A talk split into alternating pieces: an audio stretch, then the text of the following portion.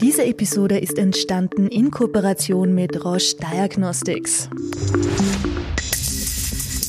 Herzlich willkommen, liebe Zuhörerinnen und Zuhörer. Schön, dass Sie wieder mit dabei sind. Wir alle erleben ja permanent unglaubliche Fortschritte in der Medizin. Lange als unheilbar geltende Krankheiten sind inzwischen deutlich besser therapierbar, manche sogar heilbar. Bei vielen Erkrankungen können diagnostische Tests die Ursachen von Symptomen genau identifizieren und tragen so zu besseren Behandlungsmöglichkeiten bei. Andererseits werden die Stimmen immer lauter, die davor warnen, dass unser Gesundheitssystem in einer tiefen Krise steckt. Sowohl die akute Versorgung als auch die langfristige Betreuung scheinen in Zukunft nicht mehr gesichert zu sein. Allein aufgrund der demografischen Entwicklung treffen immer mehr Kranke und Pflegebedürftige auf immer weniger Menschen in der Gesundheitsversorgung. Kein Wunder, denn die Arbeit dort ist eine herausfordernde und oft auch belastende. Doch wie wird oder sollte es mit unserem Gesundheitssystem weitergehen und was bedeutet das für die Gesundheit jeder, jedes Einzelnen? Darüber spreche ich heute mit Dr. Uta Maria Undorf, Geschäftsführerin von Roche Diagnostics Österreich, weltweiter Marktführer für In-vitro-Diagnostik. Meine Gesprächspartnerin Ute Maria Ohndorf ist Top-Managerin, ehemalige Spitzenforscherin und allem voran eine der großen Fürsprecherinnen der Digitalisierung des Gesundheitssektors. Sie ist bei Roche Diagnostics auch federführend für die Einführung digitaler Produkte für Gesundheitsdienstleister. Frau Dr. Ohndorf, schön, dass Sie heute hier sind. Ja, grüß Gott, ich freue mich sehr auf das Gespräch. Ihr Lebenslauf ist ja wahnsinnig beeindruckend. Studium in Deutschland und den USA, Forschungsarbeiten mit zwei Nobelpreisträgern, anschließend Geschäftsführerin in mehreren Ländern und seit über sechs Jahren jetzt in Österreich. Ein Leben für die Gesundheit, könnte man so sagen. Aber was ist denn Ihr Antrieb und was hat Sie denn nach all den Jahren nach Österreich geführt?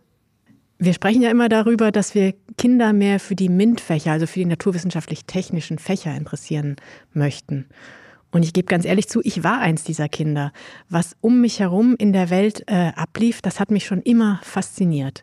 Ich habe so kleine Experimente gemacht, ein Wasserglas gefüllt und markiert, wie hoch der Wasserstand war. Und am nächsten Tag war weniger Wasser drin, das natürlich verdunstet ist.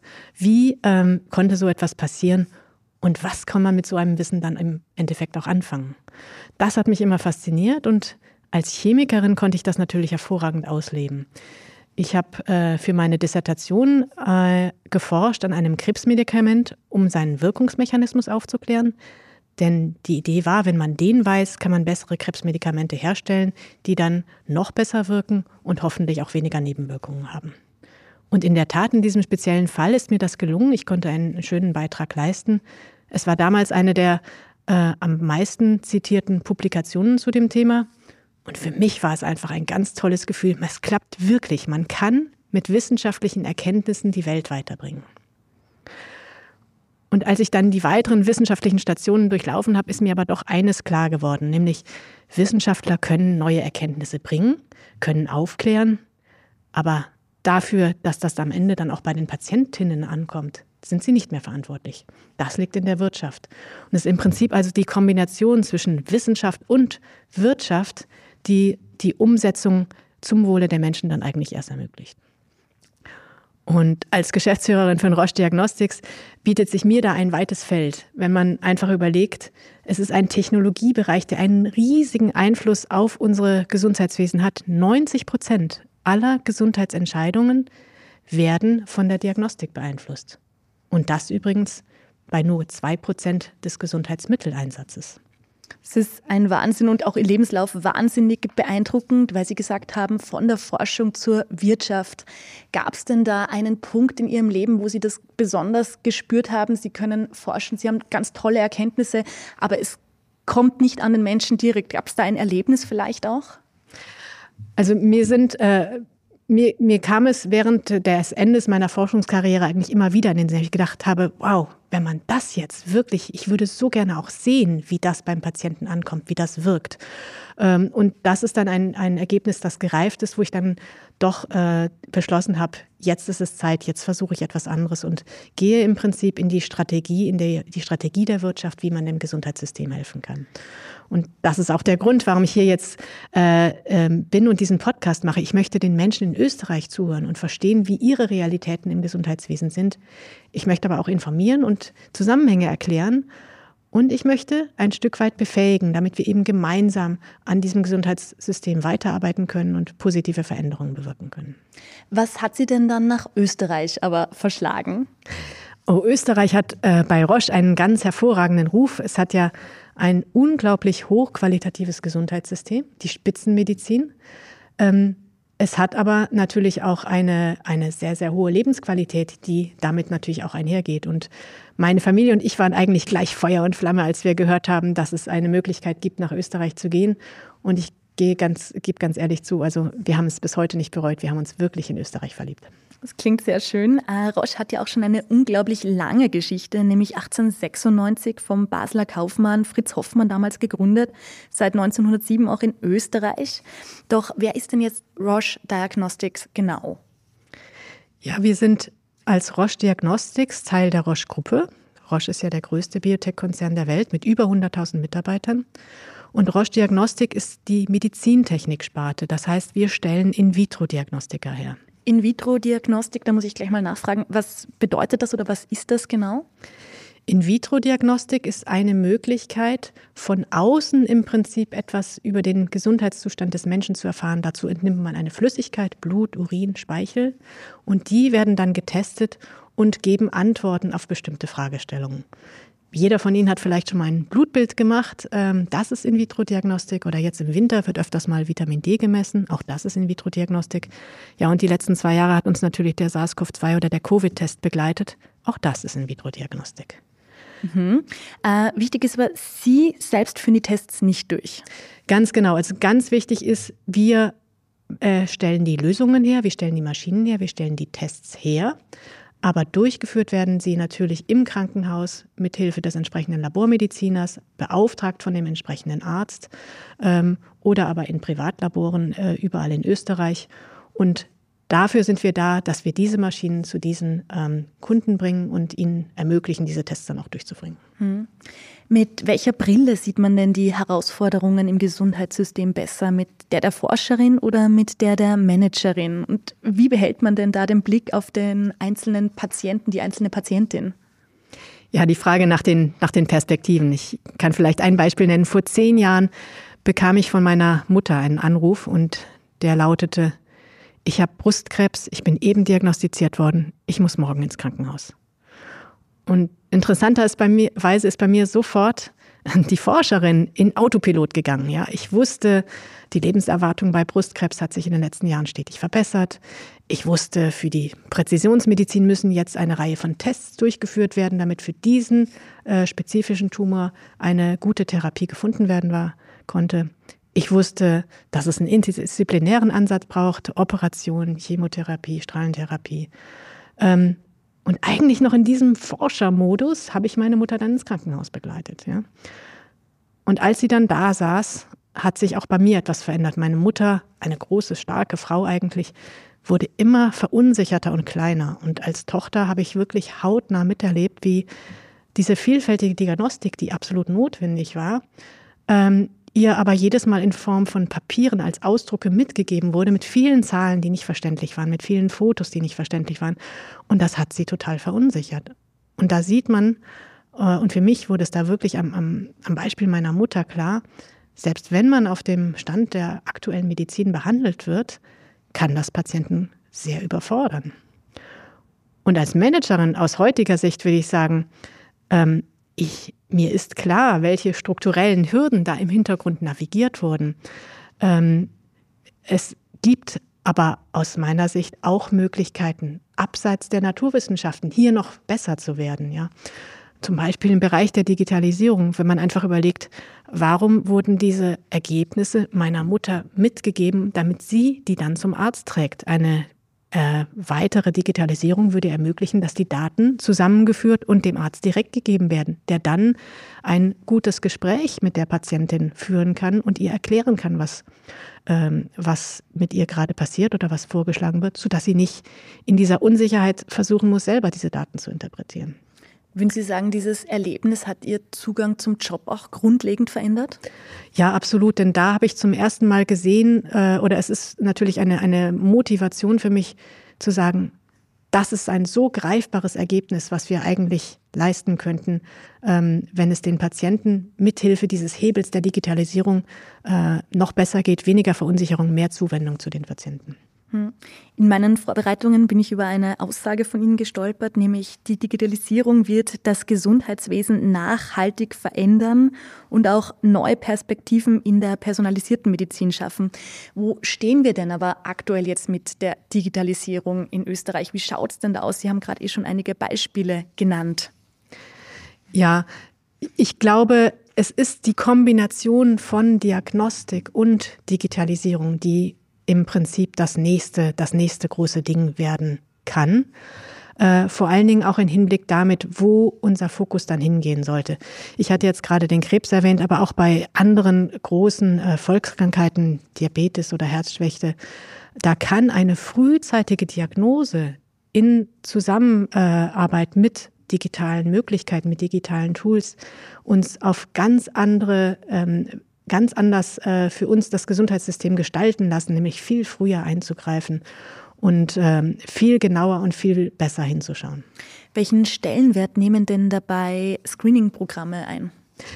Screening ist natürlich für ein Gesundheitssystem ein ganz großer Hebel, denn je weiter fortgeschritten eine Krankheit ist, umso äh, schwieriger wird sie zu handeln. Und im Fall meiner Mutter, sie hat ja diesen äh, Brustkrebs, den sie hatte, durch ein Selbstabtasten äh, gefunden. Und übrigens zum Glück äh, war es für sie auch rechtzeitig so, dass sie genesen ist. Aber auch das zeigt ganz klar, ähm, und bei allen Statistiken sieht man dass je früher man eine Krankheit erkennt oder idealerweise noch bevor sie überhaupt eintritt, je früher man sein Risikoprofil kennt, umso leichter ist natürlich so etwas auch zu therapieren bzw. überhaupt noch zu verhindern definitiv. Auf die einzelnen Erkrankungen wie Diabetes, Herzschwäche und ihre Lösungsansätze und Optimierungspotenziale möchte ich gerne auch noch später etwas genauer eingehen. Jetzt aber noch ganz kurz zu unserem Gesundheitssystem. Woran erkennen Sie denn, wie gesund unser Gesundheitssystem ist? Ja, zunächst einmal in Österreich haben wir ein sehr leistungsfähiges Gesundheitssystem. Und ich glaube, da können wir auch wirklich alle sehr dankbar für sein. Die äh, Lebenserwartung in Österreich für Frauen liegt bei 84 Jahren, ein Jahr sogar noch über dem OECD-Durchschnitt. Ähm, und das ist ein, eine tolle Leistung. Unser Gesundheitssystem ist ja auch historisch gewachsen, immer weiter verbessert worden, ein föderales System mit einer sehr guten Infrastruktur. Ähm, wenn ich mir einfach nur die Ärztedichte anschaue, die dritthöchste Ärztedichte in der EU, wirklich fantastisch. Das heißt, man fokussiert sich da in erster Linie auf Heilung, aber was wäre denn noch besser als Heilung? Also Heilung ist natürlich wunderbar und wichtig, aber man könnte ja das Ganze vielleicht auch vorab ein bisschen abpuffern, abfangen. Genau, Sie sagen es ganz richtig. Unser Gesundheitssystem und alle, alle Methoden und alle äh, Strukturen und Prozesse, die wir haben, sind auf Heilung ausgerichtet. Ja? Ähm, das wird aber auf Dauer äh, nicht, äh, nicht möglich sein, auch wenn man die Demografie anschaut, die wir haben. Und idealerweise will ich ja nicht geheilt werden. Ich möchte ja eigentlich, dass die Krankheit gar nicht erst eintritt oder dass ich zumindest über die Risiken Bescheid weiß. Oder aber wenn ich dann etwas habe, dass ich zumindest auch selber meine Krankheit gut in den Griff bekommen habe, sodass sie sich nicht stetig verschlimmert. Also besser wäre Prävention, besser wäre ähm, äh, Monitoren der Krankheiten, damit es nicht schlimmer wird. Mhm. Äh, wir stehen ja mit den gesunden Lebensjahren relativ weit oben. Dennoch gibt es ein paar Länder, die vor uns sind. Ja, also mit den gesunden Lebensjahren ist das ist ja noch immer etwas anderes als die Lebenserwartung. Unsere Lebenserwartung, hatte ich ja eben gesagt, sind 84 Jahre. Ähm, aber von diesen 84 äh, leben wir statistisch gesehen nur 64 in Gesundheit. Das heißt also eigentlich dann, wenn wir eigen, in Pensionen gehen wollten, das Leben genießen, mit unseren Enkeln spielen vielleicht, äh, genau dann fangen äh, äh, chronischere Krankheiten an. Und ähm, das muss eigentlich nicht so sein. Wenn ich da andere Länder vergleiche, äh, in Schweden zum Beispiel, ähm, liegt die gesunde Lebensspanne bei 73 Jahren. Also fast zehn Jahre länger als wir hier in Österreich. Und da stellt sich natürlich die Frage, müssen wir akzeptieren, dass es so ist, wie es bei uns im Moment ist? Oder können wir nicht eigentlich etwas besser machen und anders machen? Was wird es denn dazu brauchen, Ihres Erachtens nach? Wie können wir uns da vielleicht den Schweden annähern, Schweden und Schwedinnen? Ich glaube, das ist wirklich ein, eine Frage auch der, äh, der Innovation des Systems. Das heißt also, es ist sicherlich eine Sache, die nicht von heute auf morgen geht, aber eine Sache, die wir unbedingt angehen müssen, nämlich unseren gesamten Fokus mehr in Richtung Prävention äh, verrücken für das Gesundheitssystem, unseren gesamten Fokus aber auch mehr in äh, ganzheitliches Krankheitsmanagement statt eingreifen und reparieren, wenn es denn schon passiert ist, äh, zu gehen. Und ich glaube, in dem Sinne müssen da eigentlich alle Beteiligten im Gesundheitssystem zusammenarbeiten. Ähm, das schließt natürlich äh, die äh, Leute im Gesundheitssystem mit ein, aber natürlich auch die äh, Finanzthemen, ähm, um eben entsprechende Präventionen auch zu finanzieren. Und aus meiner Sicht ist das eigentlich der Schlüssel für unser zukünftig nachhaltiges Gesundheitssystem, die Prävention.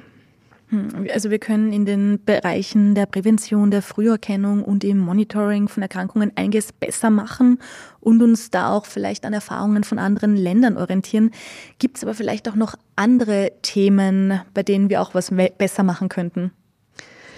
Ja, ich glaube, ein weiterer großer Hebel ist im Prinzip, dass wir die Lücke zwischen Innovation und Anwendung beim Patienten schließen bzw. verkürzen, beschleunigen und eben auch den Zugang schneller machen. Ja?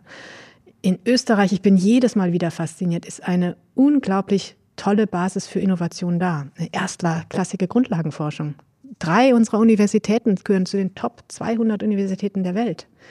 Ähm, es gibt ganz tolle auch Pilotprojekte zum Krankheits Krankheitsmanagement. Also wenn ich einfach nur das Herzmobil in der Steiermark äh, nenne, ähm, das gemacht wurde, um Herzinsuffizienz oder Herzschwäche äh, bei Patienten besser in den Griff zu bekommen. Und da muss man vielleicht verstehen, Herzinsuffizienz ist eigentlich eine, eine schlimme Krankheit. Innerhalb von fünf Jahren ähm, sterben fast 40 Prozent der Patienten und werden in dieser Zeit auch noch immer wieder rehospitalisiert. Und die Frage ist, muss das sein? Kann man nicht durch ein besseres Monitoring und ein früheres Eingreifen ähm, vielleicht äh, diesen Patienten helfen und auch ihre Lebensqualität verbessern? Und genau da haben wir dieses ganz tolle Pilotprogramm Herzmobil. Ähm, dafür natürlich auch wieder nötig ein systemischer Brückenschlag zwischen dem niedergelassenen Arzt, der den Patienten behandelt, und dem Krankenhaus. Und auch da ist wieder wichtig, dass der Datenaustausch funktioniert. Mhm. Äh, darf ich noch ganz kurz nachfragen? Herzmobil, ähm, was, machen, was macht das genau oder was kann das? Herzmobil ist ein, ein Programm, ähm, wo der Patient begleitet wird im Management seiner Herzinsuffizienz. Das heißt, es gibt verschiedene Möglichkeiten, wie der Patient sich selber beobachten kann. Und wenn sich die Situation verschlimmert oder gewisse Risikofaktoren oder Alarmzustände eintreten, dann wird sofort der Arzt und auch das Krankenhaus informiert. Und es werden eben bevor wirklich der Patient im Krankenhaus landet, ihm äh, gewisse Dinge äh, empfohlen ähm, mehr Sport, weniger äh, bestimmte Dinge machen oder mehr machen äh, und äh, damit es eben nicht zu den ganz schlimmen Zuständen der Herzschwäche kommt. Mhm. Und ganz tolle Apps gibt es ja auch mittlerweile in Österreich, die aber noch nicht so in Gebrauch sind, wie wir das gerne hätten. ja, ich glaube, im, im, im Bereich der Apps oder ähm, der ähm, der Fachmann sagt, digitalen Gesundheitsanwendungen. Es gibt ja Apps, die wirklich medizinisch zugelassen sind. Auch da ist Österreich ja einer der ganz tollen Vorreiter. Ich erinnere da nur an, an MySugar. Das ist eine App zum Diabetesmanagement. Das war das erste ähm, elektronische Tagebuch eigentlich, um Blutzuckerwerte aufzuschreiben und dann mit dem Arzt auszutauschen. Eine, eine Wahnsinnsinnovation. Ähm, aber wenn ich mir dann überlege, solche Apps die soll der Patient auch anwenden können. Und die müssten dafür natürlich auch finanziert werden, die sogenannten Apps auf Rezept. Und in Deutschland ist zum Beispiel ähm, die App auf Rezept schon möglich. Es gibt einen Prozess dafür, wie man das beantragt. Äh, und die Patienten können entsprechend dann auch auf diese Apps zugreifen. Ähm, Im Land der Erfindung von MySugar ist das leider immer noch nicht Realität. Und das ist eine dieser Hürden, wo ich sagen würde, da ist äh, prozessual und strukturell noch etwas zu tun, damit wir die Innovationen, die wir hier erfinden, auch bei den Patienten ankommen lassen können. Mhm. Woran denken Sie, scheitert das oder was sind denn die, die ganz großen Probleme da in Österreich, dass das so lang dauert? Wenn in Deutschland gibt es die Apps, die verschrieben werden und in Österreich nicht. Und wir haben aber quasi die App erfunden. Das ist ja absurd, wenn man es genau nimmt. Ja, es gibt, glaube ich, einige, ähm, einen etwas stärkeren Fokus noch in Deutschland auf die Umsetzung von digitalen Maßnahmen. Es gibt das Krankenhaus-Zukunftsgesetz zum Beispiel, wo jedes Krankenhaus einen bestimmten Digitalisierungsstatus erreicht haben muss. Ähm, und hier in Österreich, äh, und, und das bedeutet natürlich auch ein Zusammenspiel von vielen verschiedenen Playern und dann wird es immer kompliziert. Und ich glaube, genau das müsste hier in Österreich auch passieren. Äh, ich glaube, dass das Verständnis ist da, aber man muss dann eben auch ins Tun kommen und die entsprechenden regulatorischen Maßnahmen auch ergreifen. Und daran scheitert es im Moment noch. Hm, und einfach schneller sein. Es sind definitiv sehr relevante Aspekte in Bezug auf das Gesundheitssystem. Aber was bedeutet denn das jetzt für mich als potenzielle Patientin, als potenziellen Patienten? Ja, da habe ich auch ähm, äh, zwei interessante Beispiele. Äh, zum einen, äh, weil wir ja eben auch Diabetes erwähnt hatten, das Blutzuckermessen ein, äh, im Krankenhaus. Ein Diabetiker hat also, wenn der Blutzucker zu hoch wird, ein viel höheres Risiko im Krankenhaus äh, bei einer Operation und Komplikationen zu haben, als jemand, bei dem der Blutzucker gut eingestellt ist. Und aus diesem Grunde wird im Prinzip in jedem Krankenhaus täglich der Blutzucker gemessen. Und ich habe mir das selber auch angeschaut äh, äh, in Graz. Ähm, das läuft im Prinzip so ab, dass die Pflegekraft mit einem Teststreifen und einem Blutzuckermessgerät von Bett zu Bett geht, ähm, dann äh, sich den Blutzuckerwert aufschreibt, äh, in die Patientenakte einträgt, meistens händisch. Ähm, und wenn der Blutzucker dann aus dem entsprechend guten Bereich rausliegt, dann muss sie agieren. Das darf sie aber selber natürlich nicht oder er, der Pfleger. Und das bedeutet, es wird der Arzt oder die Ärztin angerufen, zwischen Tür und Angel vielleicht eine Entscheidung getroffen, ja, dann spritzen Sie bitte so und so viele Einheiten Insulin. Ähm, vielleicht ist der Arzt aber auch gerade gar nicht da. Also es ist ein, ein sehr ähm, fehleranfälliger Prozess, wie er im Moment äh, läuft. Und auch ein sehr langer Ablauf allein. Ein langer erzählen, Ablauf, schon, genau. Da muss und sehr viel passieren, bis man zum Resultat kommt. Ganz genau, ganz genau. Und da fragt man sich natürlich, es gibt ja digitalisierte Lösungen, ja. Es sieht aus wie ein Smartphone eigentlich. Ähm, und mit diesem Smartphone äh, kann, da kann man die Teststreifen einlegen und innerhalb von Sekunden werden zum einen nicht nur die Daten erhoben, also wo liegt der Blutzucker, sondern eben auch an die Krankenhauspatientenakte weitergeleitet.